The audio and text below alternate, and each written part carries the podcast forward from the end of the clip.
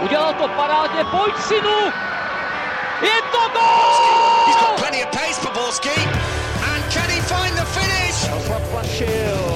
Ale Medemendaro, neuvěřitelná záležitost! Teď to chtělo přijedat Karlovi do. Teď to chtělo o chviličku dřív.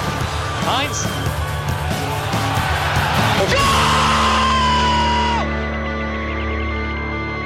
Dobrý den. Svátek fotbalu světový šampionát si po konci základních skupin udělal jednodenní přestávku, což je ideální čas, abychom se dosavadnímu dění podívali na zoubek v novém Fotbal Focus podcastu. O pořádný šok se v Rusku postarali obhájci titulu z Německa, kteří nezvládli lehkou skupinu F a předčasně odjeli domů. Bylo to vypadnutí zasloužené? Co udělali Němci špatně a proč se v posledních turnajích nedaří úřadujícím šampionům? To ale nebude vše. Podíváme se taky na výsledky ostatních skupin a klopítání dalších favoritů v čele s Argentínou a zhodnotíme si složení osmifinálových skupin. O tom všem a mnohem dalším budou mluvit David Čermák z MF Dnes, ahoj. Ahoj. Zdeněk Šesták z Hráčské fotbalové unie Dobrý den, ahoj. a Pavel Jahoda z webu čtsport.cz. Ahoj. Od mikrofonu zdraví tradiční moderátorský DJ Ondřej Nováček. Náš nový díl podcastu nemůžeme začít ničím jiným než obrovskou senzací v podobě konce Německa. Úřadující mistři ve skupině F celou dobu klopítali a vše završila porážka 0-2 od Jižní Koreje, která je poslala domů. Davide, považuješ ten konec eh, velkého favorita za zasloužený? No jednoznačně. Po tom, co Němci předvedli ve skupině, tak určitě oni to i sami přiznávají. Eh, Když jsem četl vyjádření ať už trenéra Léva nebo třeba Tonyho Krose, tak vlastně říkají, že si to zasloužili, že ten postup dál by byl nezasloužený a s tím se člověk musí stotožnit, protože ty jejich výkony v základní skupině ani v jednom z utkání nebyly přesvědčivý. Proti Mexiku byli horším týmem, proti Švédům měli štěstí, tam samozřejmě jako na jednu stranu je třeba ocenit, že to vybojovali v závěru takovou tou svojí buldočí vůlí, to byla možná jediná ukázka během turné, kdy se jim povedlo dokázat to, co je vždycky zdobilo, ale ten závěrečný zápas proti Koreji, to už, to už prostě byla blamáž a jednoznačně po zásluze končí. je tam u toho německého týmu, když to vezmeme jako celek, chyběl nějaký, řekněme, týmový duch, který to Německo vždycky zdobil. Když vzpomeneme na mistrovství světa 2014, kdy Němci vlastně dokráčeli k titulu, tak ten tým dřel jeden za, za druhého a chyběl mi tam takový ten lídr typu Bastiana Schweinsteigera nebo Filipa Láma, který to dokáže strhnout. Teďka jsme tam měli, ano, měli jsme tam sami Kediru, Mesuta Ezila a tady tyhle typy hráčů, nebo Jeroma Boatenga, ale nikdo z těchto důležitých postav té sestavy nepředvedl adekvátní výkon tomu svému postavení uh, v tom celku a odrazilo se to podle mě na hřišti, protože ta hra Němců byla, řekněme, myslím, že můžeme říct bezkrevná, bez nápadu, bez rychlosti. Často v té obraně mezi obranou a zálohou byly obrovské díry a bylo vidět, že to nezvládli vůbec takticky a v podstatě trenér Lev za celý turnaj nenašel ideální složení té základní jedenáctky. Když se vezmeme kolikrát do té sestavy během toho turnaje sáhl, tak já se nedivím, že to nemohlo fungovat. Bylo to takové, že Němci na ten turnaj přijeli bez zápalu, Přišlo mi to trošku, kdyby byli přesycení těch úspěchů, co se jim za poslední roky dostalo na to, že měli základní skupinu, kterou měli projet jako horký nůž máslem, jak se říká, tak dopadli tak, jak dopadli a teďka je na Němcích, aby se nad tím zamysleli, co dál. Zdeňku? Tak vy jste všechno řekli, já myslím, že to jsou velký, velký individuality, tentokrát víc než, než tým. A, a taky to, že tady byly automaticky předem eh, velké očekávání po těch uh, úspěšných eh, letech, úspěšných velkých, velkých sportovních akcí, velkých šampionátech v těch minulých letech. Já můžu říct, že Němci hráli podle mě dost podobně, měli vždycky velkou územní převahu, vždycky byli hodně, hodně v té poslední útočné třetině na polovině soupeře a, a myslím, že třeba Tony Cross, který jste taky zmínili, byl hodně dobrý, vždycky odehrál nejvíc míčů, nejvíc přesných přihrávek, nejvíc užitečných přihrávek, ale jako by třeba neměl s kým hrát, například v zápase s Mexikem, myslím, že Kedira, Kedira není, není pro něj a chybí mu tam někdo jako Casemiro třeba z Realu Madrid a potom, že taky hodně stříleli. Já jsem, já jsem se věnoval, věnoval tomu, jak zakončovali a vystřelili třeba 19krát, 14krát a 24krát za ty tři zápasy. I to je hodně. A se Švédskem měli štěstí, to jste, to jste taky řekli a, a, a je z toho ostuda jako hrom. Tam byl, když to vezmeme ještě navážu na Zdeňka, tak když se podíváme Německo dopředu, ano, byl, měl většinou drželo balon, ale mi tam právě chyběl někdo, řekněme, Messit Ezil ve formě, který by ty situace řešil daleko lépe, hledal by tam nějaké překvapivé řešení. Strašně často to bylo řešeno stereotypně a co byl problém Německa, tak byla obrana, která byla dost děsná, když vezmeme, jaké persony tam se hrají. Tam Mats Hummels, byl tam Boateng zmiňovaný, byl tam Ridiger a pak tam nastoupil síle, vezmete tři zápasy, protočíte celou stoperskou dvojici dvakrát. A je takové nepsané pravidlo, že do obrany se nesahá, pokud funguje. Na tom turnaji, kdy každý výsledek znamená, může znamenat vyřazení téměř, tak je tohle klíčové a nechytl se v podstatě těch stoperů, ne, nepodal adekvátní nebo očekávaný výkon ani jeden. Mats Hummels, opora Bayernu, po první zápase šel na lavičku, nastoupil Rudiger, udělal s Boatengem zase chybu a tohle když tlačilo a okamžitě soupeř přecházel do rychlých útoků, co bylo v podstatě, jak to říkal Zdeněk, s Mexikem bylo to se Švédskem, přecházela taky Korea, protože prostě byli pod tlakem, ale dokázali se vymanit z něho a přecházeli do rychlých protiútoků, které ale Německo nebylo schopné eliminovat. A ať už to bylo hrou stoperů nebo Kedirou, o kterém jsme se tady bavili, anebo i dalšími hráči, kteří očividně nebyli v té formě, v které byli na předchozích turnajích, ať už šlo o Euro, konfederační pohár a podobně. Jestli ještě to můžu doplnit, tak eh, aby to nevypadalo teda, že kritizujeme jako úplně všechno, ale ono to tak vlastně je, protože Němcům, když jsme skritizovali obranu a zálohu, tak jim ale chyběl i střelec, který ho třeba na minulých turnajích měli, ať už to byl Klose, Podolsky nebo Thomas Miller, tak teď Timo Werner ani Mario Gomez, nikdo vepředu vlastně nebyl nebezpečný a přitom Němci vystřelili nejvíckrát ze všech týmů. Oni měli největší počet střel, to je vidět, že ta produktivita prostě byla zoufalá a před brankou si neuměli poradit a to je určitě taky jedna z příčin, proč jeli domů takhle brzo. Tak, Timo Werner, na Timu Wernerovi bylo vidět, jak on je skvělý rychlostně, že je to prostě talent, ale ten turnaj ho nechytl ve formě, měl tam spoustu, vezmeme poslední zápas proti Koreji, on tam měl gól na noze, ale ne, nedal ho, že jo. A na tohle Německo v podstatě dojelo. S tímhle měl problém třeba vezmeme třeba Španělsko dříve, také, že, že hrálo na to, že jim chyběl útočník těch klíčových utkáních, neměli tu možnost, jak to řešit. Německo mělo Wernera, mělo Gomeze, ale ani jeden z nich v podstatě nepodal to, co se čekalo. Mario Gomez přicházel jako žolík, dokázal to oživit, ale prostě góly nedával a bez gólu se nevyhrál. Neměl být eh, takovým varovným prstíkem už eh, samotná příprava, kdy Mats Hummels eh, říká, že naposledy dobře hráli loni na podzim, Davide. No tak to je jasný, tam ty zápasy prostě se jim nepovedly, oni, jestli se nepletu, tak pět přátelských utkání nevyhráli a pak vyhráli na Saudskou Arábii 2-1, což je opravdu takový, jako že by se čekalo, že Německo vyhraje víc. Takže určitě tohle mělo být varováním, ale je otázka, jestli teda pak Němci měli navíc. No, jestli ten problém není dlouhodobý, že to asi není jen o tom, že se špatně připravili na, přímo na ten turnaj, ale že prostě mají dlouhodobější problém a že se jim nepovedlo třeba úplně nahradit tu odcházející generaci, ve který byli ti hráči, který jsem zmiňoval, Klose, Podolsky, Lám, Schweinsteiger, prostě tyhle hráči najednou chybí a vypadá to, že ta mladší generace zatím ještě těch jejich kvalit nedosahuje, anebo jich možná nedosáhne nikdy. A když už ta možnost byla, tak Joachim Lev například eh, Leroy Saného nevzal hmm. na turnaj. E, myslíš, Pavle, že by měl Joachim Lev u týmu pokračovat?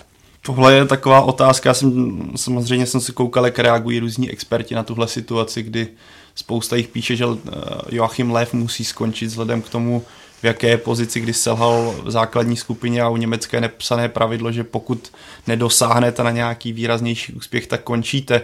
Oproti spoustě lidí bych řekl, že by měl trenér zůstat. Protože si myslím, že na to, co dokázal těch 12 let, co u týmu je, Německo nechybilo v semifinále, za celou jeho dobu, co je u Německa nechybělo v semifinále, navíc se vždycky prezentovalo nějakým eh, velice solidním výkonem. Ano, teďka odešla nějaká skvělá generace, ale když to vezmeme Euro, bylo semifinále, konfederační pohár Němci dokázali vyhrát s týmem, který byl omlazený jako blázen a byla tam ta nastupující generace, která ukázala, že na to má. Bohužel na tomhle turnaji se to nepovedlo vyladit, ale já věřím, že pro Leva by to byla taková ta facka, na které by se mohl poučit a z které by mohl čerpat do dalšího průběhu toho angažma. Ale beru v potaz i to, že když vezmeme, že před ním dva roky není žádný velký turnaj, tak to bude mít strašně těžké s Německem v podstatě si napravit tu reputaci, že vybouchl v základní skupině. A možná, já říkám, že by měl zůstat, ale i teoreticky vidím tu cestu, že by přišel někdo nový, kdo by do toho týmu, který je 12 let v podstatě postavený na nějaké základní kostře nějakých hráčí, které Lev má rád. A ukázal to i na tom turnaji, že on má některé hráče, které i tou nominací, který, na kterých on lpí, takže by ta nová, nový vítr do toho týmu mohl Německu pomoci. Ale je to takové, Německo myslím, že rok zpátky bychom, nebo jsme se tady bavili, že tady byl rok zpátky Míra Bosák, jak Německo, jak je silné, jak pořád zůstává mezi favority a bavili jsme se tady v superlativech eh, ve spojitosti s Německem najednou vybouchli v základní skupině a začíná se mluvit co lev a co generace a podobně, takže je to velký problém pro Němce, nebo je to obrovská senzace, ale úplně bych nepíchal do, ně, do nimi vidlemi za to, jak jsou strašní. Já si myslím, že ta základna talentů tam pořád je, akorát je to potřeba teďka uchopit za správný směr. Já se připoju k tomu názoru, že by trenér Lev měl zůstat, protože když se opravdu podíváme na to, jak je u toho týmu dlouho a co s ním dokázal, tak s ním dokázal fakt velké věci. Od roku 2008, jak Pavel zmiňoval, tak vlastně po každý končili turnaj na medailové pozici. A to, pokud se nepletu, tak žádný tým na světě nic takového nedokázal. To je, to je unikát a to, že jim nevyšel jeden turnaj, Vlastně to i dává logiku, protože ty generace se prostě střídají a není možný hrát pořád na té stejné úrovni, takže já si připoju k tomu, že trenér Lev by měl ještě zůstat a chybu tentokrát bych viděl spíš prostě v těch hráčích, kteří ten turnaj úplně nezvládli a asi bych zmínil i to, že tam možná byly i mimo fotbalové problémy, o kterých se psalo, že třeba Ezila Gindogan se setkali s tureckým prezidentem Erdoganem, podpořili ho. Tohle všechno si myslím, že bylo nešťastný, že to tomu týmu uškodilo, protože to je citlivý téma v Německu, je to citlivý jak pro fanoušky, tak pro média, pro spoluhráče, takže klidně je možný, že tohle to ten tým rozdělilo a to je taková věc, kterou ten trenér asi těžko ovlivní. On jim nemůže prostě, on nemůže předvídat, že oni půjdou za tureckým prezidentem, setkají se s ním a vyvolá to takovýhle v uvozovkách skandál. Takže Trenér Life určitě nějaký chyby udělal, včetně toho, že možná nevzal toho Saného. Na druhou stranu místo něj vzal Juliana Branta, který kdykoliv přišel do zápasu, tak mi přišel, že byl oživením, že to byl hráč, který se snažil střílet, dvakrát trefil tyčku, pokud se nepletu, takže zase tohle rozhodnutí by si obhájit mohl, protože Sané v reprezentaci předtím nehrál dobře, hmm. takže určitě měl nějaký důvod, proč ho nevzal a celkově prostě si myslím, že trenér Life určitě má ještě tomu týmu co dát. A já bych chtěl třeba vidět něco jiného. No. Kdyby se po dlouhým, po dlouhým čase něco změnilo, tak třeba bychom viděli jiný, jiný věci, jiný, jiný možnosti po tolika letech. Třeba. Měl byste nějaký tip? Koho? To, to asi ne, protože Lev sedí na svý židli ještě pevně. no má hlavně smlouvu ještě na další čtyři roky, mám pocit. Je to podepsal těsně před turnajem 2000, no, v květnu 2018, takže to asi i německý svaz zřejmě má představu, že by měl pokračovat. Tak oni Němci jsou asi hodně konzervativní. Vy když jste tady mluvili o té ostudě a hambě, tak vlastně já jenom kratince připomenu Itálii, kde je to po 60 letech, kdy se nedostala na mistrovství světa, kde emočně založení Italové to rozdýchávali ještě hůř a vlastně tam padaly hlavy nejenom v reprezentačním týmu, ale, ale vlastně i na celý fotbalový italský federaci. Takže ono záleží asi i trošičku na té na národnostní mentalitě. Souhlasíte s tím označením německých médií eh, za největší ostudu v historii mistrovství světa? No, asi se to nabízí, protože Němci takhle brzo nikdy nekončili na mistrovství světa. Oni jednou, tuším, vypadli v podobné fázi, ale to se hrálo rovnou vlastně playoff, tam nebyly hmm. skupiny, takže to je něco jiného, ale ve skupině skončili takhle rychle, nebo ve skupině skončili poprvé v historii, to se jim nikdy nestalo, takže z tohle pohledu to samozřejmě ostuda je. Šampioni mají na posledních turnajích velké problémy. V základní skupině včetně Německa vypadly tři poslední a z pěti posledních mistrovství eh, ze skupiny postoupila jenom Itálie. Eh, Pavle, kde hledat klíč neúspěchů řadujících mistrů? Ono asi, kdyby to bylo tak lehké odpovědět, tak eh, si na to všechny ty týmy dají velký pozor, ale určitě tam můžeme hledat, jak tady třeba Zdeněk dobře naznačil, že by chtěl vidět změnu, tak to je jeden z faktorů. Ty týmy většinou nesahají do trenérských, nebo nemají důvod měnit trenéra po vítězství na mistrovství světa, ať už to bylo teďka Německo, byla to předtím eh, Španělsko, předtím to byla Itálie, to v podstatě byly týmy, které zůstaly totožné, co se trenérského kádru týče, jestli se nepletu. Hlavně ty kostry týmů zůstávají neměné. Přece nebudete sahat do zlaté generace, třeba Německo, když srovnáme finále v Brazílii a první zápas tady, tak v základní sestavě zůstalo 6 hráčů, to stejné můžeme bavit se o Španělsku v Jižní, ne, v Brazílii samozřejmě. Máme tady nějakou kostru týmu, která před čtyřmi roky hrála skvěle. Nyní je o čtyři roky starší, ty hráči navíc hrají celou sezónu pod extrémním tlakem ve velkém nasazení v klubech, protože pokud se podíváme na ty týmy, tak to jsou většinou hráči, kteří hrají za ty nejlepší kluby, ať je to Bayern a Real, takže mají dlouhou sezónu. Můžeme se tady bavit o nějakém, i když říká se mi to těžce, ale o nějaké možná přesycenosti, tím, že jste ten turnaj už někdy vyhráli, tak můžete ten start do toho šampionátu podcenit typu hele, to prostě půjde, před čtyřmi roky jsme to zvládli, najednou tak proč bychom to nezvládli teďka v základní skupině, takže tam jisté podcenění, naopak ty protivníci se můžou extrémně namotivovat a když vezmu právě to Německo a poslední Španělsko, nebo vítězství Španělska a potom následné vypadnutí, tak mně přijde, že vždycky zmizel z toho týmu nějaký velký lídr. V případě Německa to byl Schweinsteiger a Lahm, kteří tu kabinu nějakým způsobem dávali dohromady. V případě Španělska se podíváme, chyběl Carles Puyol, takže to byl hráč, který ten tým dělal. Ano, byli tam Iker Casillas, Sergio Ramos, v podstatě, kteří jsou tady i nadále, ne Casillas, ale Carles Puyol pro mě byl vždycky vzor toho, jak má vypadat správný kapitán, který si dokáže dělat pořádek na hřišti, v kabině jsem s ním nikdy nebyl, ale přijde mi to charisma, co on kolem sebe měl a jak dokázal zvládat i hvězdy kolem sebe, tak to byla výrazná postava, která najednou chyběla tomu týmu. A to jsou takové ty dílčí věci, proč vlastně narazili Itálie, tehdy přijela s obměněnou jedenáctku, tam myslím byly jenom tři jména, ale zase ten tým byl přestárlý, bylo mu přes 30 let, takže to jsou takové ty věci, o kterých se můžeme bavit, že mají ty týmy nějakým způsobem společné, ale úplně nedokáže, že bychom řek, teďka řekli, když přijedete se stejným týmem, tak prostě vypadnete. Je tam i smůla, je tam i faktor nějaké formy, to je takový, řekl bych, že to je takový mix všeho.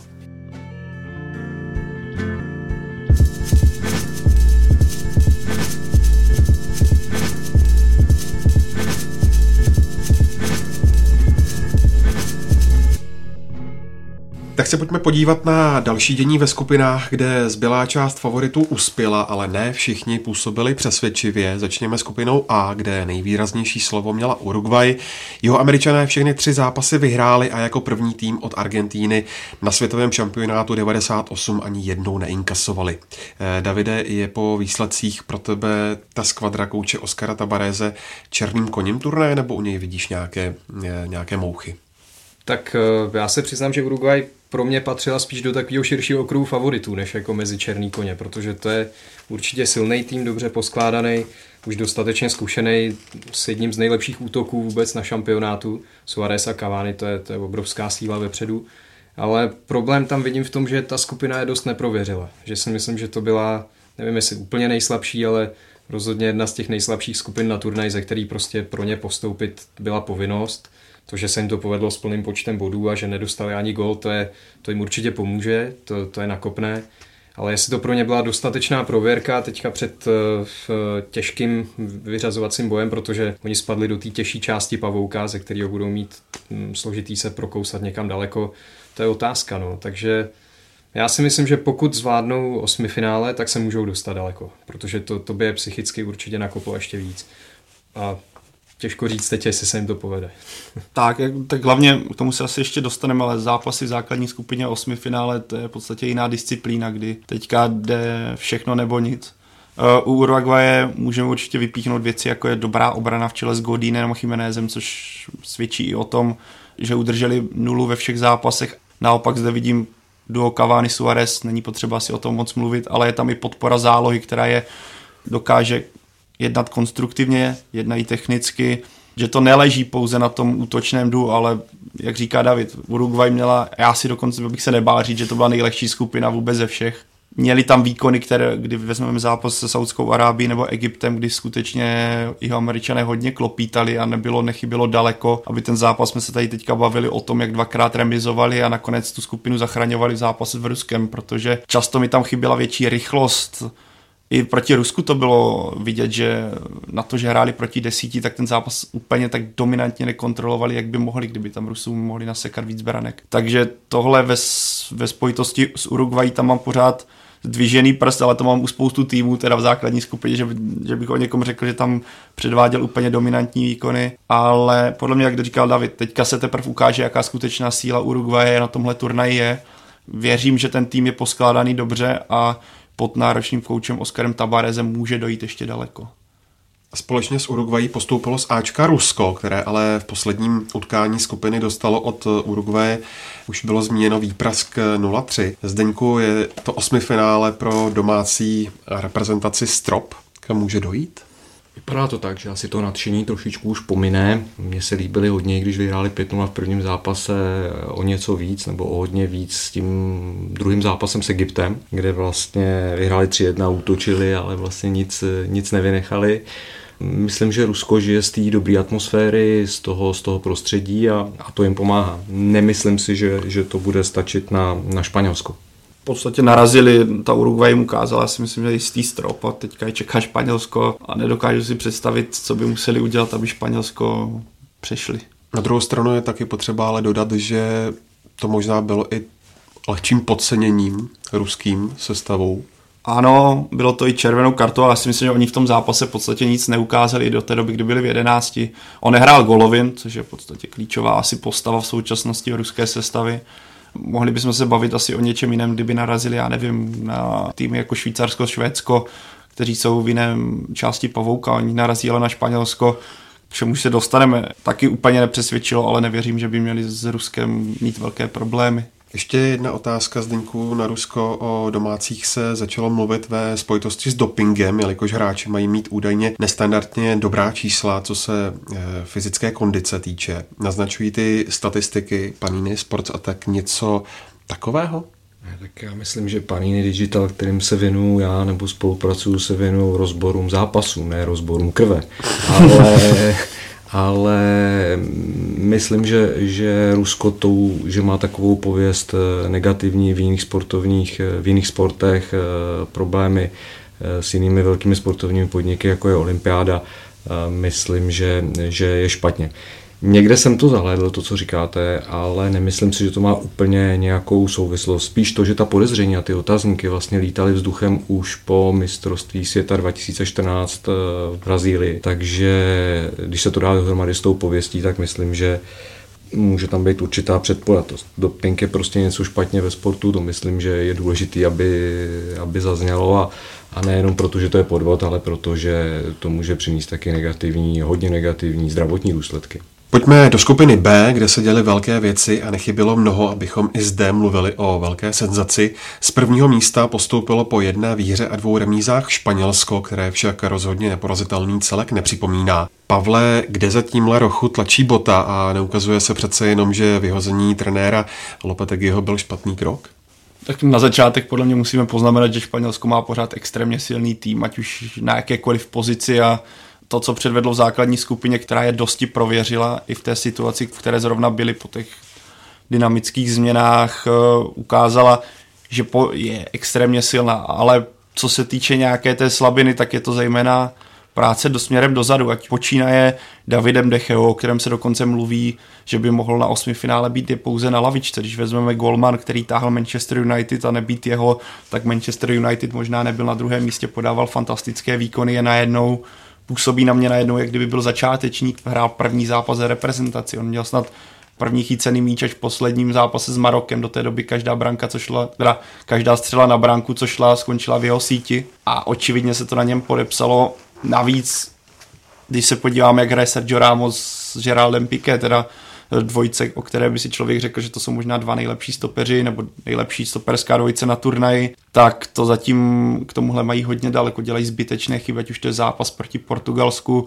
nebo to bylo proti Maroku, kdy dvakrát chyboval právě Ramos. Můžeme se bavit o tom, jestli se na nich nepodepsala ta dlouhá sezóna, kdy v podstatě Ramos Realem hrál až do, do června Piqué zase zažil s Barcelonou náročnou sezónu a nepomáhají jim ani, co mi přijde, nepomáhají jim ani záloha, kde jsou přece jenom třicátníci v čele s Busquetsem a Iniestou, kteří úplně nejdou tak zpátky, jak by měli, nepomáhají jim, vznikají tam okýnka, nedokáží zachytat ty rychlé kontry, na které proti Španělsku doposud hráli všichni. Jestli je nevyřadí, tak budou hrát i další týmy pravděpodobně. Takže to si myslím, že na tom trenér Fernando Iera musí hodně zapracovat teďka v době volna, protože tohle by mohlo být do těch těžkých zápasů velkým problémem. Na druhou stranu, jak už jsem říkal, Španělsko má pořád výborný tým. Bavili jsme se o tom, jak Němcům nefungoval útok, jak Španělsko dřív mělo problémy s útočníkem, tak tenhle roční mě přijde, nebo tenhle turnaj je ten, když Španělsko má naopak na výběr. Je tam Diego Costa, který zatím na šampionátu hraje skvěle, je to takový ten Bulldog, asi nemá smysl Diego Kostu příliš rozebírat, protože si myslím, že ho zná skoro každý asi, jakým stylem hraje, ale zatím podává výborné výkony. K němu se přidává i Iago Aspas, který teďka zachránil duel s Marokem. A je to ta možnost, ta variabilita španělska, kdy máte jednoho bulldoga i druhého hráče trochu eh, více rychlostní typ, takže mají tu možnost točit tyhle útočníky, navíc můžou hrát i spolu. A kdo hraje skvěle nadále Isco, který potvrzuje kvalitu z kvalifikace.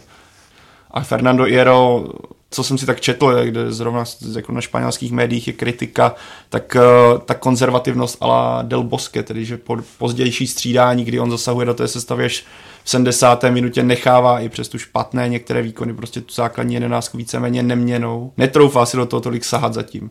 Takže tohle asi mu jde vyčinit, ale také eh, hodnocení Fernanda Iera bych si nechal asi na později, protože za, můžeme se za 14 dní mluvit o tom, jak dotáhl Španělsko k titulu, dokázal v tom zápase dobře vystřídat, kdy nastoupil Asensio právě s Aspasem a ten zápas dotáhli k remíze, takže uvidíme, Španělsko zatím má na čím přemýšlet, není to ten dominantní výkon, o kterém bychom se mohli bavit, ale ta skutečná část turnaje, která pro Španělsko a tyhle velké týmy bude důležitá, je teďka o to finále.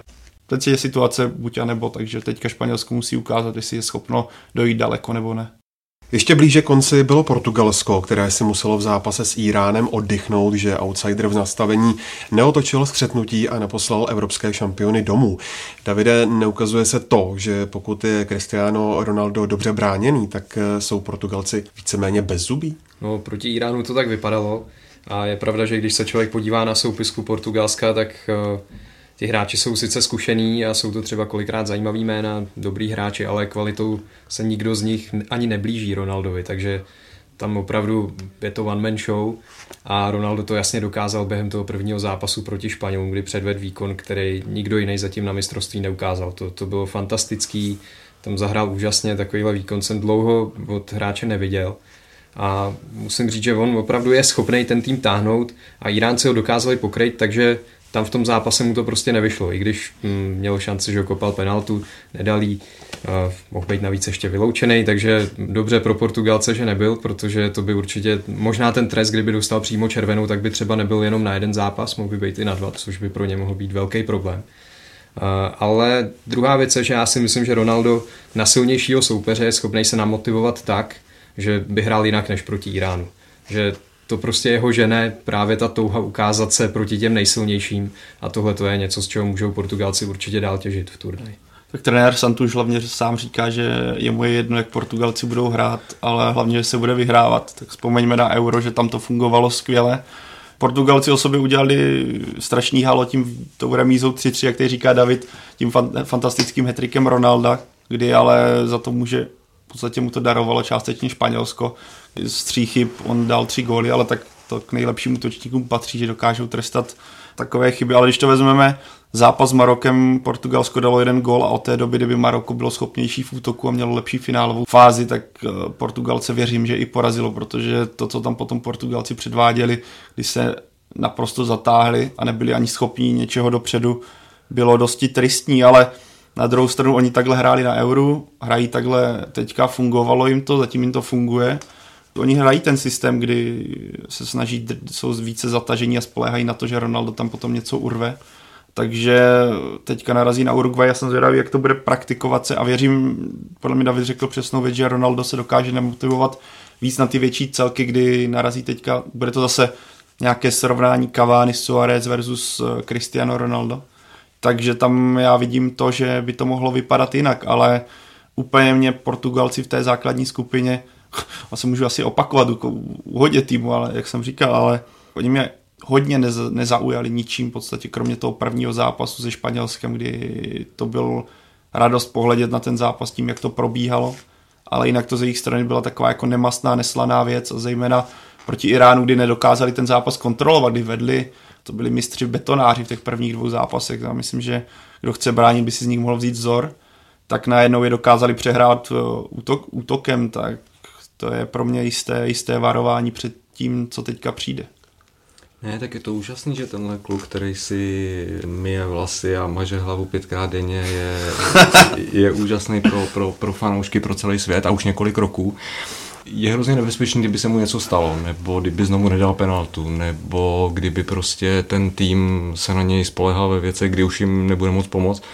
Myslím, že není, není prozíravý, i když na druhou stranu prozíravý. Je to světový hráč a, a, a všichni ho obdivují, všichni ho sledují a, a, a přináší ten symbol toho, toho Portugalska. Takže, takže jo, mě, mě se hrozně líbí, jak mluvíte o té jeho motivaci eh, na silný týmy nebo ve vypjatých situacích a tím myslím, že je výjimečný. A nejenom tím mu strašně pomohlo oproti Messimu, že ten první zápas mu skutečně sedl. Kdyby to naopak začalo tím Iránem, kdyby nedal penaltu, tak se třeba bavíme o tom, jaký na něho bude tlak, ale on se dostal do výborné pohody a mně se strašně líbí, co u Ronalda teda obdivuju, jaký on je ten týmový tahun, jak on v podstatě dokáže tu jedenáctku strhnout sebou.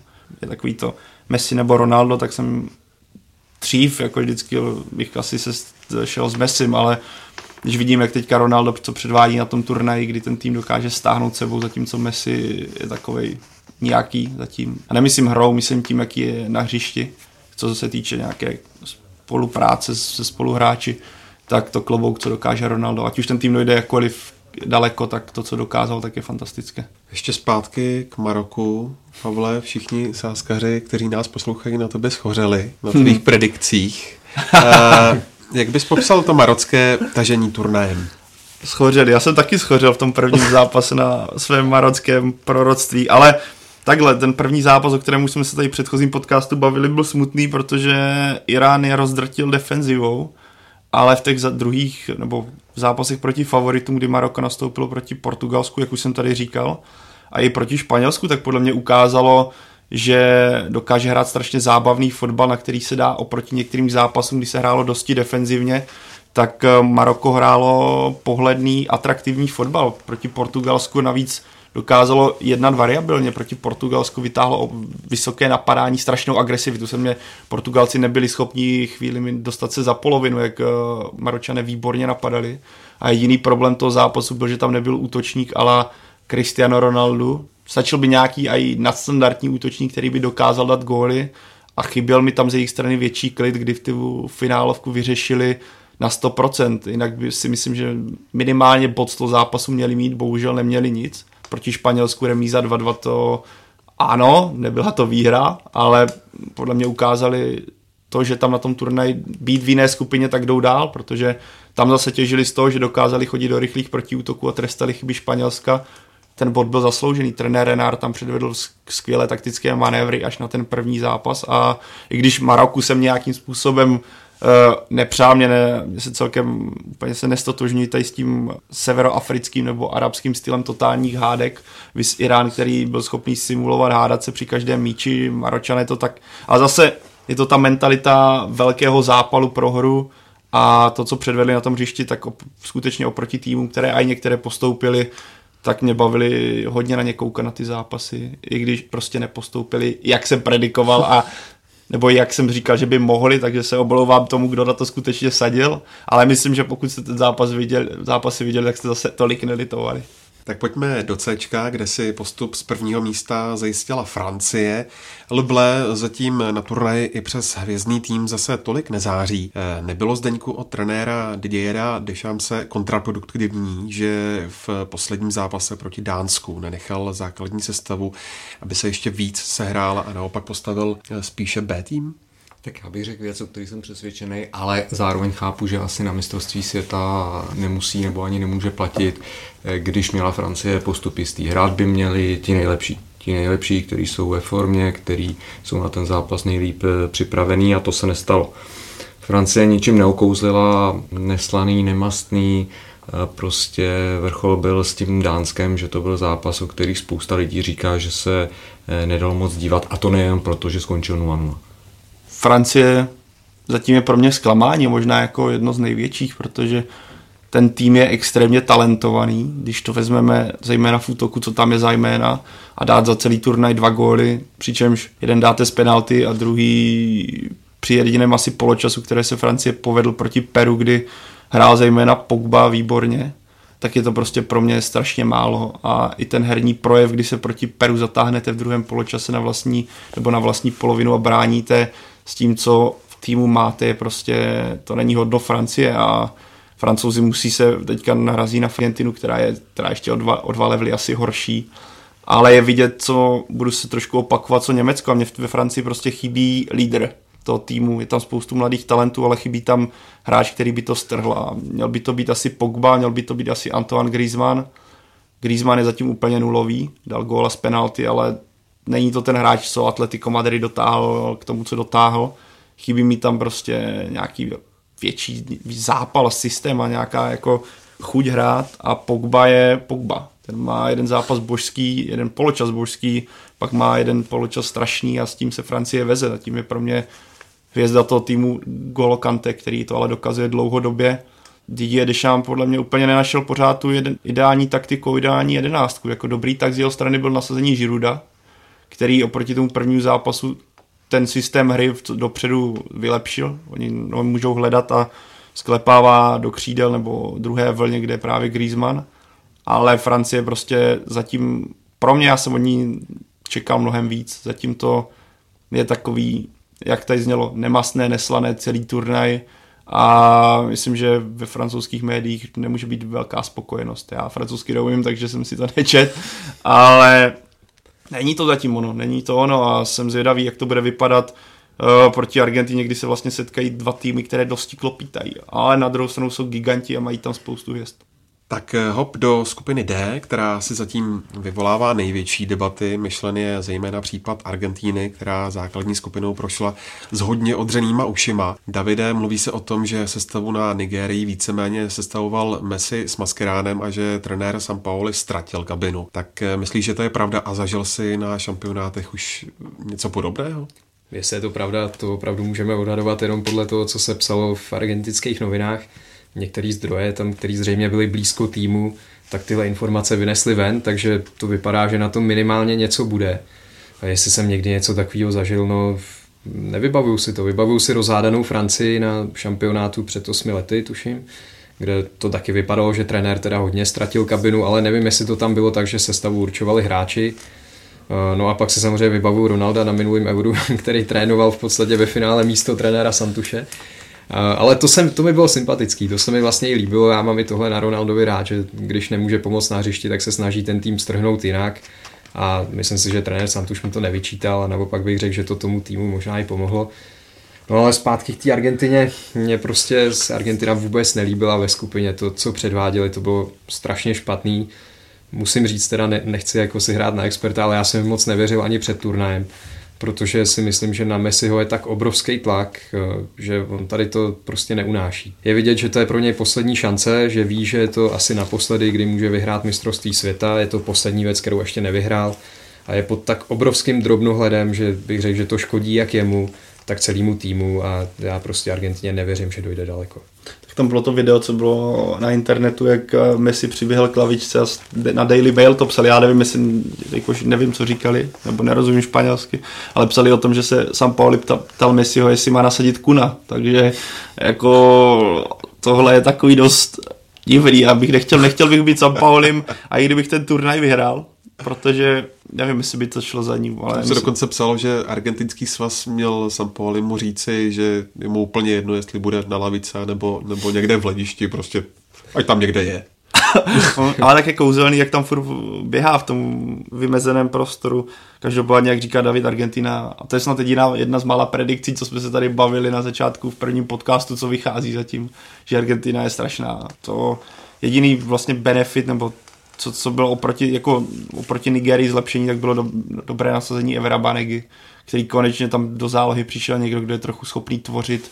Vy ten gol na Messiho, který byl velice krásný. Já si myslím, že to byl asi jeden z nejkrásnějších gólů na celém turnaji, ať už to byla ten, ta přihrávka, tak i to Messiho zpracování a zakončení ale Argentina má obrovské problémy v obraně, má obrovské problémy na brankáři, má obrovské problémy v celém tom systému hry, který prostě nefunguje. Vyškolilo je Chorvatsko, Island je výborně přečetl, protože nebyli schopni nic vymyslet.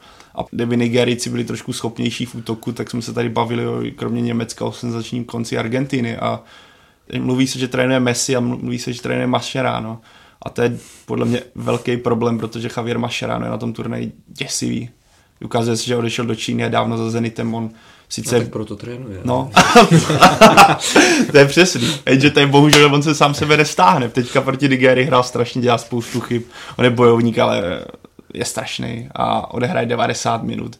A to svědčí o tom, že tam něco není vůbec v pohodě v té kabině a jestli Francie nevytrestá, tak jako tak ukázala to, že tak je v ještě horším rozpoložení než v Argentina, protože asi jsem nic takového nezažil. Zatímco u Ronalda, jak říkal David, mi to bylo ve finále celkem sympatický a, vtipný, jak Ronaldo tam lítal u té liny. Protože on to ještě tak emotivně prožíval, tak tady tahle vyhození Sampaoli, Sampaoliho, který byl navíc když to vezmeme v Sevi a v Chile hrál strašně krásný fotbal, který bavil v podstatě všechny fotbalové fanoušky a když si na to vzpomenu, jak to bylo nádhera, argentinskou kabinu neskrotil. Je to škoda, ale myslím, že Argentina brzy skončí. Čekal jsem, že skončí v základní skupině. Nigérie na to měla, aby je vyřadila. Trefil se Rocho náhodně, nebo náhodně krásně, ale nemyslím, že to bylo úplně zas, že bych řekl, jo, zasloužené. Argentina hrála líp než ty první dva zápasy, ale nevěří mi taky už teďka vůbec. Tak Argentina postoupila o klub, ale hmm. já když mluvím o skupině, bych chtěl říct o Chorvatsku, který, který nejenom, že získalo 9 bodů, ale právě získalo o 5 bodů víc než, než Argentina. Taky, co mám naposlouchaný kolem sebe, lidi říkají, pecka, jo, to se mi líbí Chorvatsko, těm přeju a, a myslím, že se hodně mluví o Ivanu Rakitičovi z Barcelony, o, o Luka Modričovi z Reálu, ale vlastně bychom neměli zapomínat i na Ivana Perišiče. No, na druhou stranu, o kom se nemluví, tak je Mandžukič. I tak, i tak, i tak. Eh, ne, já jsem chtěl jenom doříct, že si myslím, že na to, že eh, se dneska dává vysvědčení ve škole, tak myslím, že, že český, český lidi s dětma budou v Chorvatsku u moře dřív než, než Chorvati z mistrovství světa zpátky. Myslím, že můžou, že můžou něco ukázat ještě. Chorvatsko hraje zatím velice pěkně. No. Je to takový ten tým, ono se říká černý kůň, Chorvatsko zase asi bylo v širší nějaké skupině favoritů, ale Chorvatsko skutečně hraje skvěle, no. Má dobře postavený Modrič, oproti tomu, že hrává v Realu spíš zezadu, tak teďka jsem koukal, že hrává spíš takovou desítku a svědčí mu to. Navíc má kolem sebe rychlá křídla, já, u Chorvatska klíčové je, že se ta kabina nerozložila sama nějakými hádkami a podobnými věcmi, co u nich nebylo nic nového. Mám tam pořád Chorvatska, si nejsem jistý, co obrana, jak bude fungovat v těžších zápasech, kdy je tam Lovren, který je pověstný chybami, je tam Vida, který ve vší úctě není stoper světové kvality a nevím, jak ta obrana bude fungovat v těžkých zápasech, ale obstála proti Nigerii, obstála proti Argentině a co teda je velké plus, což mě tak trošku připomnělo českou reprezentaci, ale nemyslím hrou, ale když nasadila proti Islandu Bčko, tehdy jak na Euro 2004 Češi a stejně ten zápas zvládli, takže je vidět, že v tom týmu bude skvělá atmosféra, bude tam velká pohoda, což prostě pro Chorvatsko, pro výkony Chorvatska může být ve finále klíčové. A je to tým, který může dojít daleko. Otázka je, jak oni jsou v pavouku takové fázi, že je, pokud zvládnou to čtvrt osmi finále, že narazí na Španělsko. Asi, pokud Španělsko taky nesklame. Takže tam je otázka, ale Chorvati zatím hrají velice pěkně. Je to takový jeden z těch týmů, které zatímco ty největší favoriti někteří zaostávají, tak Chorvatsko zatím hraje krásně. Ve skupině E z prvního místa jde dále Brazílie. Davide, potvrdilo se, že Kanárci jsou největšími favority na celkový titul a nemůže zranění Marcela zamávat s jejich šancemi? No, největší favoriti na celkový titul podle bookmakerů pořád jsou, což už byli před turnajem, takže tady to se nemění. Eh, já musím říct, že teda mě výkonama nepřesvědčili, ale my se tady o tom vlastně bavíme celou dobu, že žádný tým jako úplně nepřesvědčil. Teď jsme teda vychválili Chorvaty, tak tam, tam se určitě ta chvála je zasloužená, ale jinak z takového toho okruhu těch opravdu top favoritů, tak nikdo nezahrál tak, aby si člověk řekl, jo, tohle je jasný favorit na zlato. A pro Brazílii to určitě platí taky, protože proti Švýcarsku to nebyl nějaký extra výkon, potom proti Kostarice, tak vlastně to museli zachraňovat až v nastaveném čase. Ten výkon hlavně v prvním poločase byl špatný. Tam vyloženě jim to nešlo. A až v posledním utkání proti Srbsku jsem viděl náznak nějakého zlepšení. Ale ono to tak bývá, že většinou v tom turnaji daleko dojdou týmy, který třeba tak úplně na začátku herně nepřesvědčej a jdou nahoru zápas od zápasu a to může být případ Brazílie, protože ten tým má neskutečně silný a myslím si, že i Neymar ještě bude růst výkonnostně, že bude ten turnaj svědčit, čím, čím to půjde dál.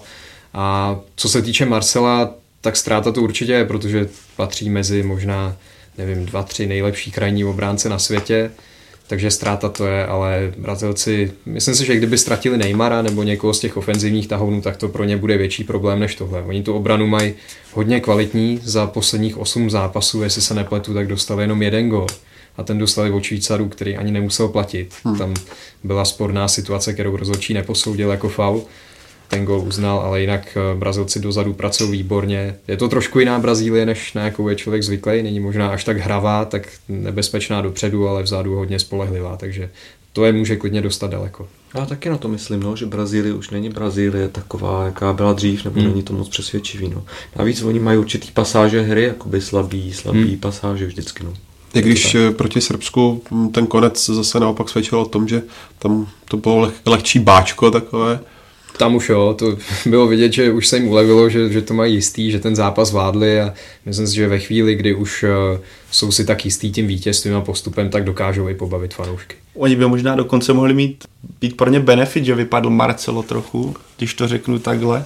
Když vezmeme, jaký krajní beci měli být, v základu Brazílie tedy Dani Alves a Marcelo, a teď je tam Fagner a Felipe Luis, tedy vyměnili jste dva nejofenzivnější krajní beky, co vůbec mě takhle napadají z, pat, z patra. A naopak jste dodali krajní beky, kteří jsou více defenzivní. Felipe Luis, který je zvyklý z Atletika Madrid pod Diegem Simeonem více bránit. Pak máte Fagnera z Corinthians, jestli se nepletu, který taky úplně nelítá dopředu. Ale já si myslím, že tohle by mohl být naopak benefit, když vezmeme na jedné straně máte Neymara, který není úplně defenzivní typ, na druhé straně máte Williama, který je t- také prostě útočný křídlo takže najednou máte tu obranu více zajištěnou. Já si myslím, že Brazílie tolik nepotřebuje, aby tam právě se otevíraly ty kraje obrany, což by mohlo být i teoreticky pro ně plus, ale Brazílie pro mě zůstává pořád favoritem číslo jedna tím stylem, jak dobře to řekl David, jak se pomalu zlepšuje.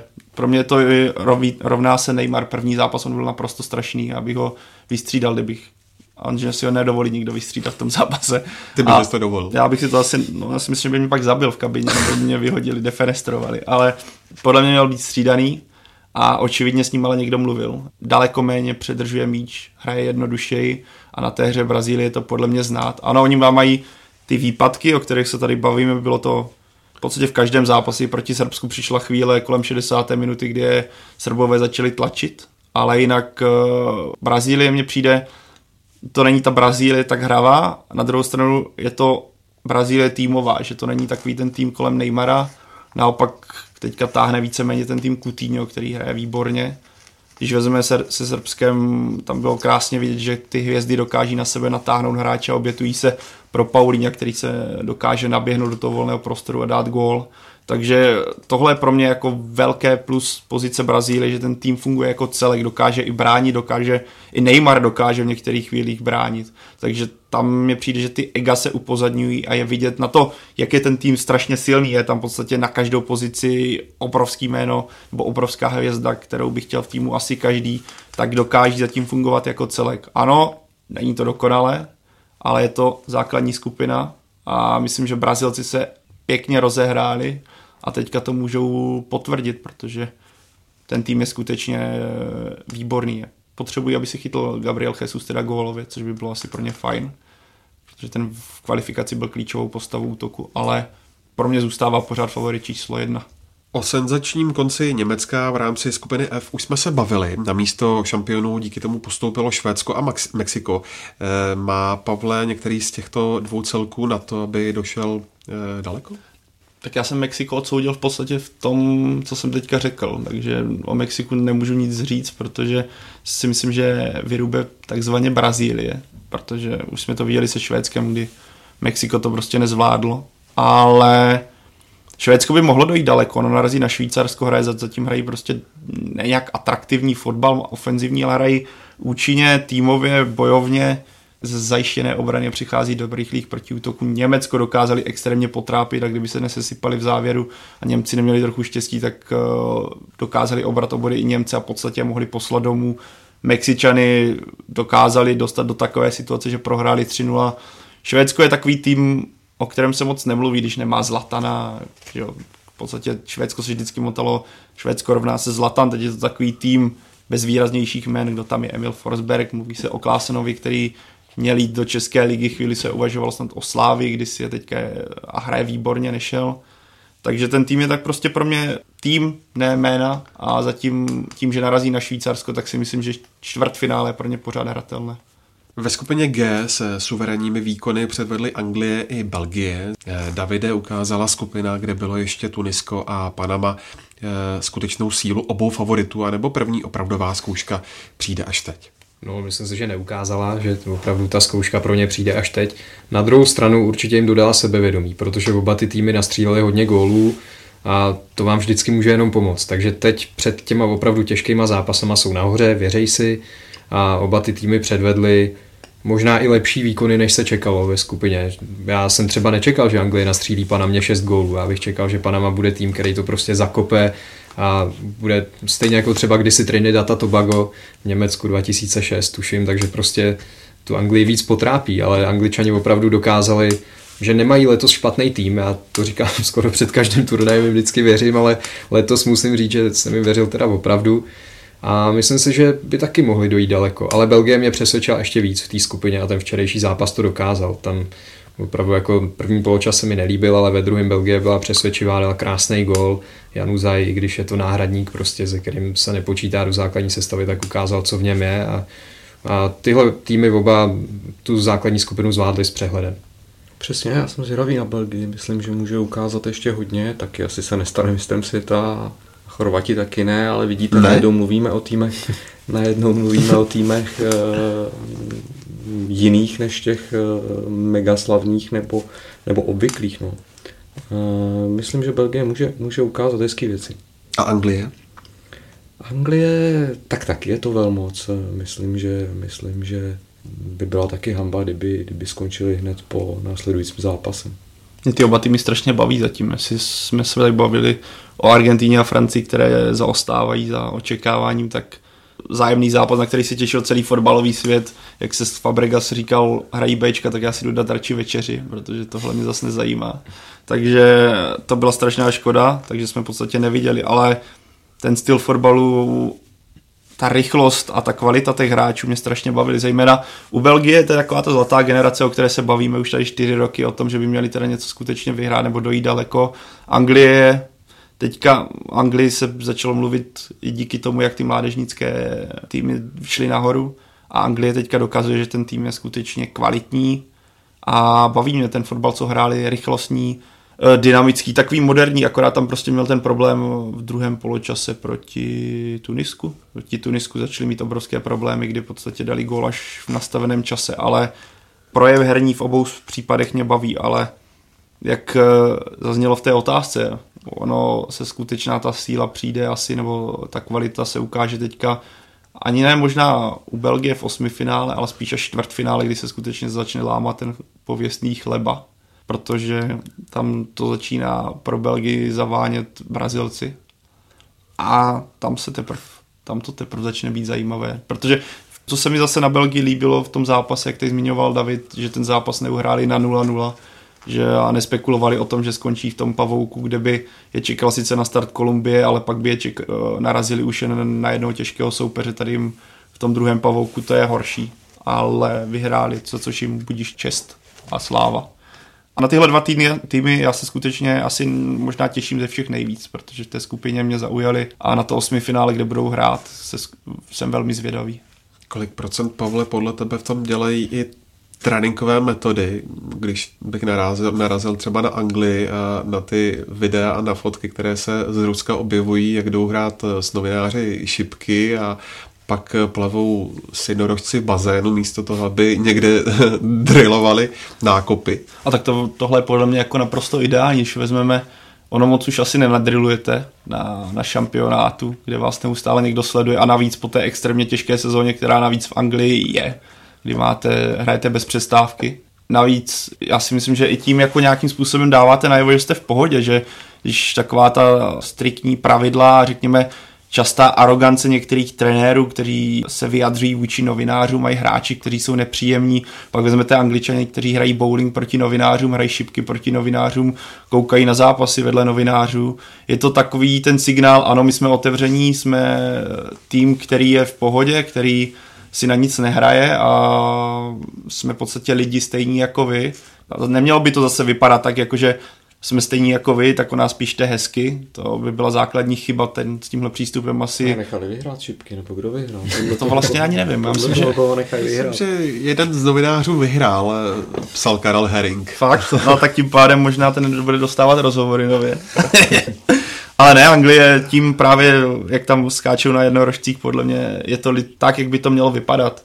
To, že se uzavřete, nebudete o sobě dávat vůbec nic vědět, tak je špatně hráči. Podle mě i hráči to musí štvát. Jako... Teď mluvíš o Egyptu? To ani já ani nevím, kde Egypt bydlel. Ale Německo bydlelo si úplně ztracenou. Já si myslím, že to může jenom pomoci do nějaké pohody. A očividně Anglie v té pohodě je. Tak se pojďme podívat ještě na závěr na skupinu H, ze které jde dál Kolumbie a taky Japonsko, které přeskočilo Senegal jen díky menšímu počtu žlutých karet. Přijde ti tenhle způsob postupu správný a férový? Když vezmu, jak dohrávalo se utkání Japonsko-Polsko, tak... To jsem si šel udělat právě tu večeři. Tak já bych jim tam, já bych jim tam nasázal to, jak hráli pět žlutých karet a jeli by domů, protože zejména jako ťukat si na polovině hřiště a čekat, kdy zápas skončí a v podstatě rozhodčí mu říkat, tak už to pískni, my to stejně nic dělat nebudeme, je strašný ze strany Japonců a ještě horší ze strany Poláků, kteří na turnaj nic nepředvedli. V podstatě sekundujete nějakému trapenému výkonu bez toho, aniž byste napadali a snažili se v podstatě hrát fotbal. Nemůžete ty týmy nějak potrestat, protože to prostě tak je, ale je to, styděl bych se za to, ať už jedna nebo druhá strana, a je to smutný, když vezmete, že postoupí Japonsko na bázi fair play, který fair play moc ve finále nebylo. Třeba pro mě osobně by bylo mnohem atraktivnější, kdyby se postupovalo na bázi, kdo má víc eh, střel na branku, protože by vás to motivovalo naopak hnát se teda za co největším počtem nebo snažit se útočit. Ano, bylo by to zase kdyby ten tým nechtěl, tak to totálně zavře a nevystřelíte, takže ono to asi nikdy není ta ideální verze, ale ten závěr toho utkání Japonsko-Polsko byl velice smutný, abych to dokonce označil jako hnus. Zase na druhou stranu bych ale řekl, že vlastně Japonci riskovali, protože kdyby se Senegal dal gol, tak, tak jsou venku, takže ono to jako... To, to jsem já se tak moc nepochopil. tak mně to přišlo taky zvláštní z tohohle pohledu, no, jako... ale tak asi, asi tušili nebo spolíhali na to, že to takhle dopadne a tak se rozhodli pro takovou taktiku. Vyplatila se jim, ale četl jsem, že i trenér dneska to trošku mírnil, že říkal něco, že není šťastný, že postoupili zrovna takovýmhle způsobem, takže možná sami si uvědomují, že to nebylo ideální a třeba to budou chtít napravit nějakým pěkným výkonem v osmi finále. No. Doufejme. Mě to jako spíš vadilo, ani to japonská nějakým způsobem chápu, hrajete postup do osmi finále, nebo chápu, no je to fuj, ale chápu, ale to, co předvedli Poláci, bylo, to bylo strašný, ale to bylo to bez zájmu hrát, proč? Jako dá být polským fanouškem, tak jakože dáte jeden gol za turnaj nebo dva, je, vyhrajete jeden zápas, kdy o nic nejde a teda nesnažíte se to aspoň dojet a udělat pro fanoušky ten konec zápasu, teda že i ten poslední zápas, kdy vám o nic nejde, dojedete na 100% a třeba zkusíte dát další góly, mě přijde jako strašný a poslal bych jim lístek, mě to proplatí, jako to ze strany Polska strašný turnaj. Spotřeba vodky šla prý strmě vzhůru. No, to byla asi jediná zábava, co tam asi šlo řešit, ale pokud to neprotáhli v dalekohledu, jak belgičtí fanoušci, jestli to nebyli ne kolumbiští, tak nevím, jestli jste dostali vodku na stadionu. Ale tak asi to nějak jde určitě. Rusku je všechno možný.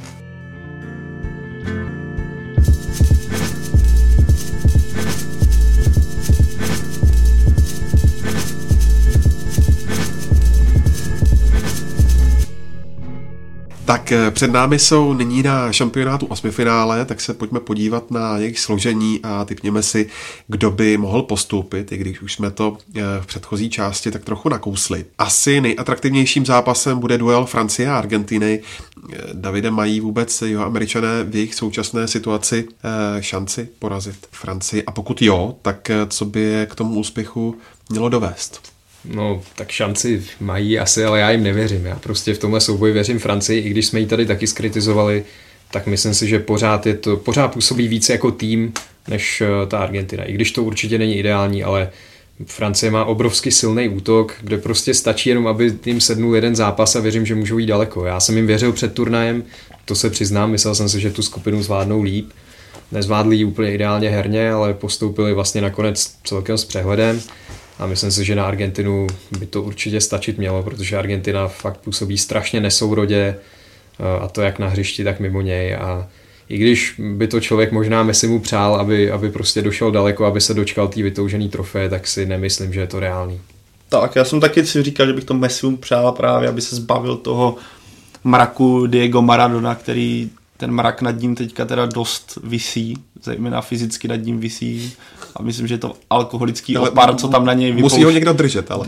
Možná Die... alkoholický, možná... Já si myslím, že i bílý cukr tam trošku hraje v tom roli. No vypouští to nad hřištěm Argentiny dost pravidelně. Teďka museli odnášet asi nějaký, asi by se přejedl, nevím. Ale jak jsme skritizovali Francii, tak když vezmu, kdo bude bránit ty útočníky Francie, když se podívám na kraje obrany Argentiny a když vezmu, že Kante si určitě vezme na starosti Messiho, tak jestli nenastane zázrak fotbalový argentinský, ke kterému se Maradona pořád modlil během utkání, to jsem koukal, tak... Prostředničky.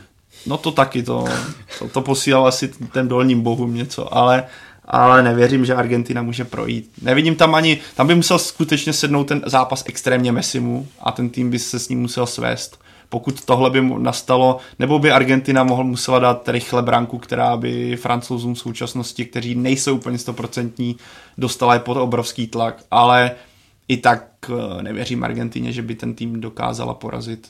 Když jenom srovnám kvalitu těch týmů a vezmeme v potaz další faktory, co se kolem těch týmů teďka točí. No tak ještě to může skončit třeba remízou v tom základním čase a stane se, stane se něco jiného.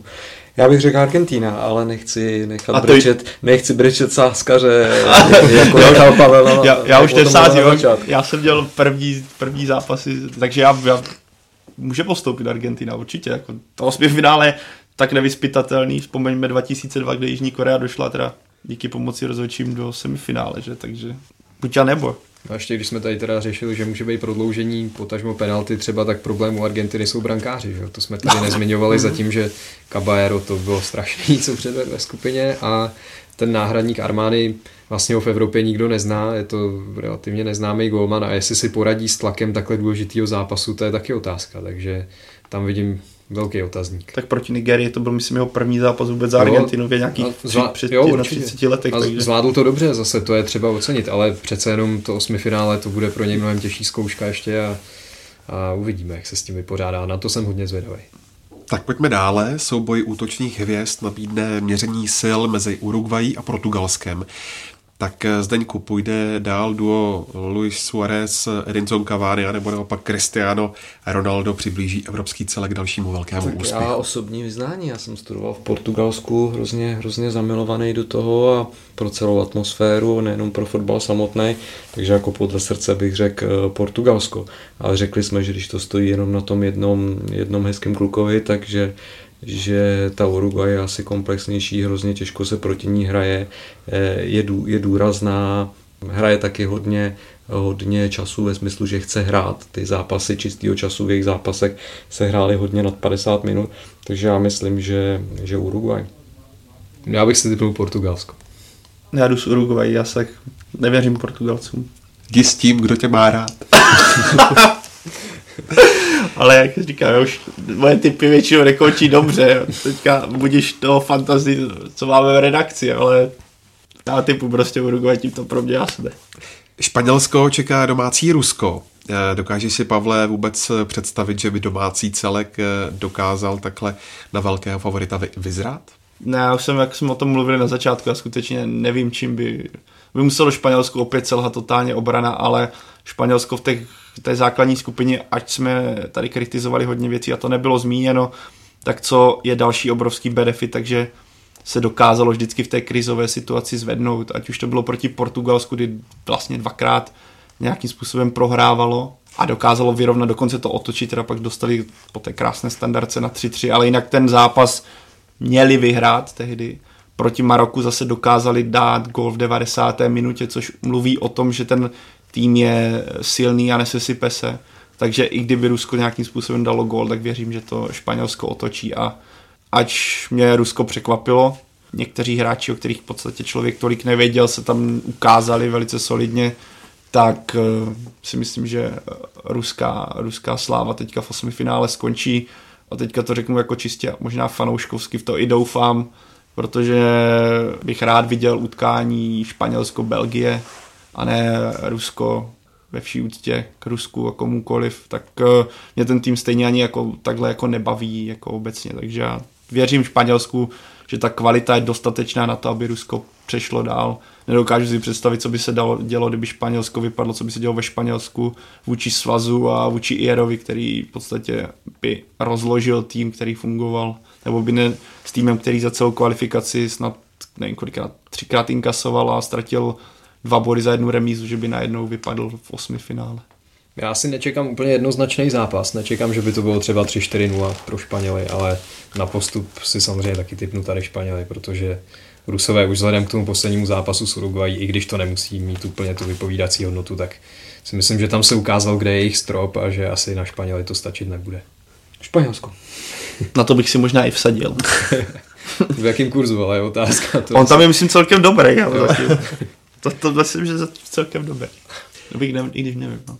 Jak už jsme říkali, Chorvaté jsou zatím v obrovské pohodě, zatímco Dánsko e, nic moc nepřesvědčilo. E, Davide, čekáš od tohohle zápasu jednoznačnou podívanou? To si zase taky úplně nemyslím. Já myslím, že v tom osmi finále málo který zápas bude úplně jednoznačný. A věřím, že Dánové jsou schopní to Chorvatům znepříjemnit, ale na druhou stranu prostě ta kvalita v kádru Chorvatska je určitě vyšší, takže pro mě by bylo překvapení, kdyby Dánové zaskočili Chorvaty. Ale zase očekávám zápas, který může být vyrovnaný se s lepším koncem pro Chorvaty. Jestli Dánsko v podstatě se mi úplně dopředu moc nelíbí a hraje hodně defenzivně, tak ale z té defenzivy dokáže vycházet a funguje jí, takže to je jistý, jistý varování, že Dánsko úplně tak lehký soupeř nebude a taky myslím, že ani dlouhodobě nedostalo nějaký obrovský výprask, takže navíc ta fáze toho turnaje typoval bych to, jestli, věřím samozřejmě Chorvatsku, já si myslím, že obecně to osmi finále pro mě bude celkově o favoritech, ale bude to strašně těsné a může to rozhodnout jedna, jedna branka. Chorvatsko, no, jsou živější, to jsme říkali, horkokrevnější asi, takže, takže Chorvatsko. Tak eh, Mexiko v základní skupině vyzrálo dobrou taktickou přípravou na Němce, nyní čeká Brazílie. Eh, co by na Kanárky mohlo platit Zdeňku a dáváš Mexičanům nějakou šanci? Myslím, že vstoupí prostě dvakrát do stejné řeky, jako se jim povedl ten zápas s tím Německem. Nemyslím si to, no. Tak Mexiko asi ne. Já tady taky věřím Brazílii v tomhle souboji. Řekni to. Amen. Eh, podle jmén nejméně atraktivním osmifinále je střetnutí Švýcarská a Švédska. Bude to vypadat takhle i na hřišti, Pavle? Ono to zase na druhou stranu může být nejméně svázaný zápas a nej, nejatraktivní nebo nejzajímavější. Ono se i v té základních skupinách ukázalo, že ty no-name týmy, třeba vezmu zápas uh, Egypt, Saudská Arábie, kdy jsem čekal, že to bude totální peklo, nebo že se na to člověk nebude schopný dívat. Ono ve finále se tam toho stalo tolik, ať to jsou dvě penalty a celkem atraktivní kon Saudů, což jsme o tom vlastně nemluvili, ale to bych jako i teďka vlastně vypíchl, jsem na to narazil, že po tom prvním výprasku 5-0 od Ruska si, jsme se tady minule bavili, že Saudové tam na tom turnaji nemají co dělat a výkon z Uruguayi a na posléze vítězství s Egyptem ukázali, že to tak strašné není, že dokázali, když se chytli, tak dokázali hrát aktivně a hráli dokonce pěknou rychlou kombinaci, což o některé ani hvězdnější týmy nedokáží zatím na šampionátu předvádět. Takže to k Saudské Arábii, že když jsme ji minule tak, jak se říká, zhejtovali, tak bych ji trochu pochválil. Ale já v tomhle duelu bych věřil Švédům, tím, jak co ukázali v té základní skupině a jakým ten, jak už jsem říkal, jak ten tým funguje jako celek, tak eh, věřím, že zlomí i Švýcary, kteří sice postoupili celkem těžké skupiny, kde byla Brazílie a Srbsko, ale že by to byla nějaká krasojízda, ať už poslední remíza 2-2 s Kostarikou, nebo celkově ty výkony jsou takové nemastné, neslané a jestli se nepletu, tak jim na osmi finále vypadne Lichsteiner se Šérem, což je dva, dva hráči z obrany, takže tohle by mohl být pro ně velký problém. A ani Šakiry hledají v podstatě útočníka, protočili Seferoviče, Gavranovič zase nepřesvědčili do gola Drmič, ale také se tam hledá ta ideální jaká, nějaká jedenáctka a ano, je tam výborný brankář Sommer, ale věřím prostě Švédsku, že týmově ten tým nakonec, eh, týmově nakonec ten zápas vládnou, i když to může být těsná bitva a nečekám, že by to mělo vypadat jak proti Mexiku, kdy to skončí 3-0 ale ty, pokud bych si měl v tomhle zápase typnout, tak jdu se Švédskem tentokrát. Já tady se vůbec nejsem jistý. Asi se teda taky přikloním nakonec ke Švédsku. To děláš dobře. no nevím, když si radil to Maroko, no. tak ale jo, Švédové se mi líbili v základní skupině a překvapilo mě, jak si poradili bez Zlatana. Vlastně mě to i trošku mrzelo, že já mám Zlatana rád, takže jsem pořád doufal, že on s tím týmem nějaký, k nějakému úspěchu dojde. Neříkám k medaili, ale někam dál jako ve vyřazovací fázi. Nedočkal se toho, ale bez něj ten tým najednou vypadá, jako by byl lepší, no, jako kdyby prostě byl takový soudržnější. A Zlatan je sám tým. No. Ano, tak. Zlatan je víc a... než fotbal, že? A možná i proto teda jim nakonec věřím proti Švýcarům víc. I když já musím říct, že mě třeba Švýcaři nesklamali jako v základní skupině. Mně přišlo, že nehráli špatně a třeba proti Brazílii odvedli fakt solidní výkon na to, že hráli proti týmu, který je hlavní favorit na vítězství, tak se mi to líbilo. A třeba hráči jako právě Shakiri si myslím, že jsou oživením toho turnaje, ale hm, Švédové asi jsou 55 na 45 pro Švédy tady, že, že jsou pro mě favority. Já bych to udělal trošku podle sympatie, řekl bych Švýcarsko. Slyším se do dneška s Mauro Lustrinalim, který tady působil ve Spartě. Ostatně on sám je účastník eh, minulého, nebo před minulého mistrovství, ještě víc, minulého mistrovství světa. A občas se s ním slyším, pozdravuje fanoušky, fanoušky ve Spartě a myslím, že právě angažmá ve Spartě mu tenkrát té účasti na tom mistrovství světa pomohlo. On sám teď působí jako trenér reprezentace do 21 let, podepsal smlouvu až do roku 2021, takže se dal na trenérskou dráhu. A kdo ví třeba, jestli on jako trenér z 21 no. časem nebo za nějakých okolností nepostoupí, nepostoupí k Ačku, takže možná pro tenhle vztah eh, řeknu Švýcarsko. Základní skupinou jasně projela Belgie, kterou čeká Japonsko. Existuje tam nějaká zbraň, Zdeňku, kterou by mohli Japonci šokovat? Favorita? Katana?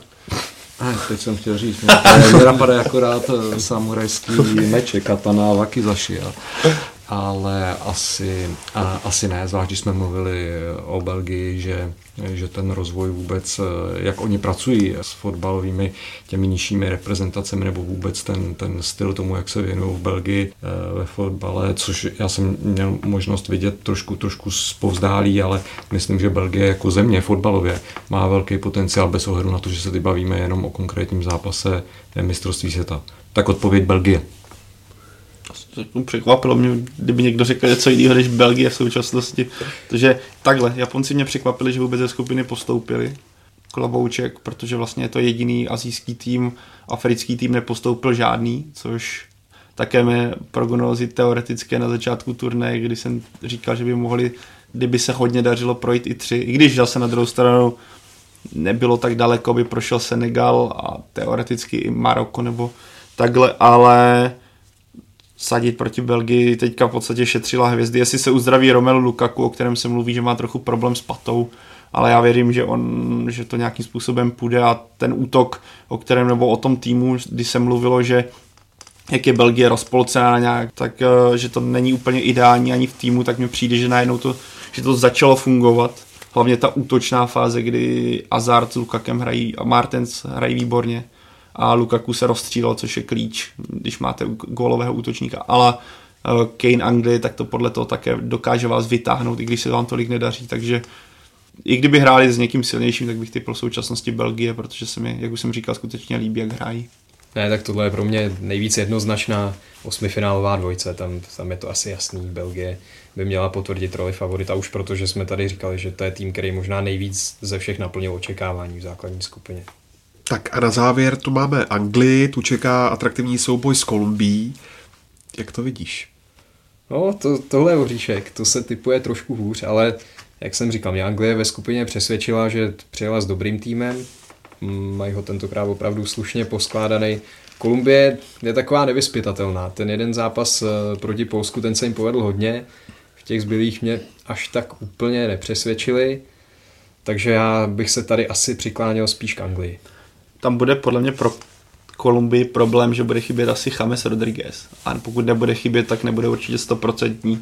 Vys celý turnaj, kdy na začátku nehrál, pak střídal, teďka střídal 30. minutě, což je klíčová postava celé Kolumbie a hráč, na kterém to stojí. To byl teďka vlastně byl záběr, jak on koučoval proti Senegalu, tak James Rodriguez zkoušel koučovat, takže je vidět, jak on tam má asi výrazné slovo navíc pokud jsme se bavili, že Lukaku střílí góly, Kane střílí góly, tak Falco je zatím El Tigre, který nekouše a nezabíjí.